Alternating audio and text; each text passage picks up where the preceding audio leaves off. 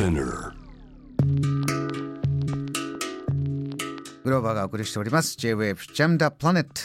さあここからは海外在住のコレスポンデントとつながって現地の最新ニュースを届けてもらうニュース from コレスポンデントです。今日はソーシャル経済メディアニュースピックスのプロピッカーからレポートいただきます。インド南西部カルナータカ州のバンガロール在住インドのスタートアップ特化ファンドを蘇生運営しまして現地の起業家をサポートしている江藤宗弘さん。インド今長期休暇中ということでちょうど日本に一時帰国中ですね。つないでみましょう。江藤さんこんばんは。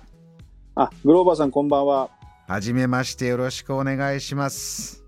はい、よろしくお願いいたします。えーリスナーにもはじめましてということで自己紹介からお願いしますはい、えー、JWEB のリスナーの皆様、はじめまして、ドリームインキュベーターインドの江藤と申します。えー本日はどうぞよろしくお願いいたします。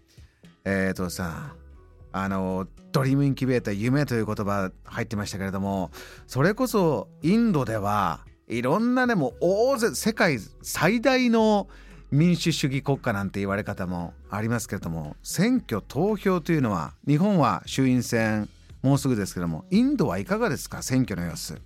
えっ、とですね、本当にインドはですね、投票率というか、まあ、あの、えインドの方の政治参加が非常にえー高くて、例えば投票率で言いますと、えー2019年の総選挙時でいうと67%の投票率になりました。うん。で他の、まあ、高い州でいうと85%といったような州もありまして、非常に多くの方が投票に、投票所に行っているというようなあの感じでございます。江藤さんはもちろん仕事柄ねスタートアップサポートしてますから若い方とか20代30代これからどんどん働いて世の中作っていこうという方とお話になることも多いそうで政治どうかというのもヒアリングしてくださったんですって？はい、えっ、と、30代前後の私の部下3名ほどにちょっと話を聞きまして、ええっ、と、おインドの若者はですね、まあ聞いたところによると、まあみんな投票に行くというのが、あの、お一般的なようです。えうんうんで政治がですね非常にインドの方の中では身近で例えば日本ではあまりないかもしれませんけどあの家族や友人で集まった時に政治の話をかなりされたりするようなんですねう。んであと日常生活でもかなり課題があのインドは多くて例えば本当に交通渋滞がひどいとかあの電気が来ないとかですね街がちょっと汚いとかいう課題があるので実際にいいリーダーを選ばないと自分たちの抱えている課題が変えられないっていうような、まあ、あのせあの強い根強いニーズがあったりもします。あのインドそれこそ世界中からどんどんどんどんまあ中国があれだけ大きくなって次はインドじゃないかというような見方もされて大変な注目が集まってますけれどもあれだけ人口も多い国考えもたくさんある。それこそ夢ドリームもたくさんある中でじゃあどういう選挙をしてどんなシステムでやってるのか日本とはかなり違いますか？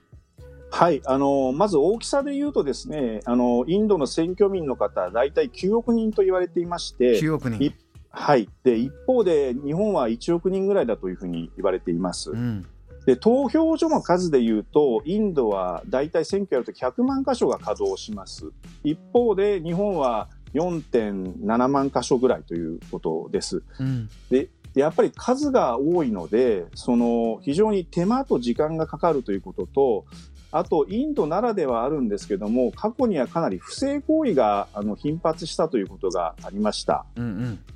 でそういった状況の中で、えー、とインドの政府はですね2004年から電子選挙というのをかなりあの力を入れてきてやってきていましてえ具体的に言うと電子投票機というのを投票所に置くんですね。えうんえー、大体2019年の総選挙の時には230万台が投票所に置かれて稼働して、えー、とそれを使うとですね、まあ、不正ができませんしあと非常に効率的にあの開票集計作業ができますので早く結果が出せるという、まあ、メリットもあります。で大体大都市ではその電子投票機で投票が、まあ、ほぼ行われているような状況ですので、えーそういったところでですねうまくこのあのいろんな方がいて、えーおまあ、大多数の方がいる中でどういうふうにやっていくかという工夫をインドはやってきてるんだというふうにあの思っています。それこそあの選挙キャンペーンのを見るともちろんいろんな言葉でその、まあ、看板にねメッセージ書いてある中でとにかく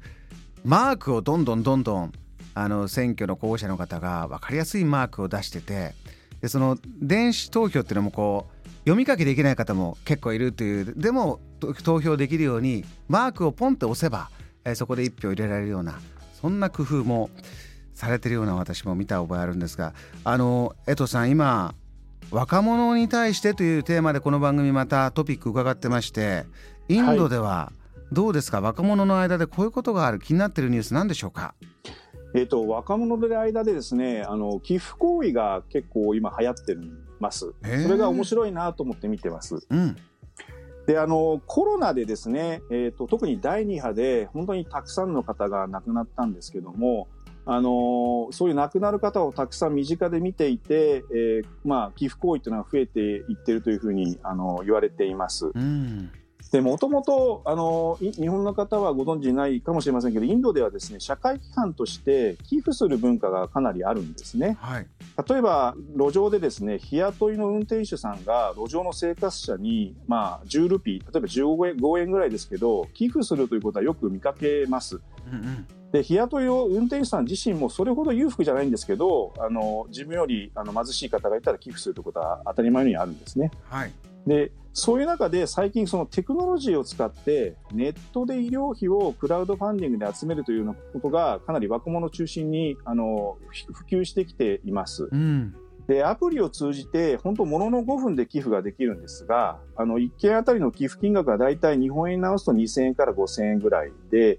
えっ、ー、と、25歳から40代の男性が寄付しているのが多いというふうに、あの、統計としてはあります。この番組でも、あの、インドのその IT テクノロジーのその凄まじさというのはね開発して世界中のトップにいろんな方が行ってというのは聞いてますから国内でもこのテクノロジーの活用というのは大きな動きありますか？はい、あのー、本当にですね、テクノロジーを使うと安く広い範囲にスピードを持って対応ができますので、えっ、ー、と、インドは非常に、あの、いろいろ課題があるんですけど、その課題を IT を、IT テクノロジーを使ってうまく解決している事例っていうのが、あの、本当にある、あります。で、この医療費のクラウドファンディングも本当にその一つの事例だと思ってまして、ええ、例えばインドだと日本のような公的医療保険がないんですね。うん。で皆さん自費でお金を払わなきゃいけないんですけど、本当お金が払えなかったら病気を治せないっていうような状況になっちゃうんですが、ええ、あのそういった課題をこのクラウドファンディングですねもともとインド人の方々が持っているあの寄付に対する思いというものをうまくテクノロジーを使って、えー、実際に困っている方を助けていくっていうことを、まあ、実現しているのは本当に、えーと、インドならではだなと思って、えー、もう本当に注目して見ています。うん江藤さん、えー、お忙しい中からメッセージありがとうございました、えー、この番組衆院選直前ウィークということで江藤さんからも最後に、えー、それこそ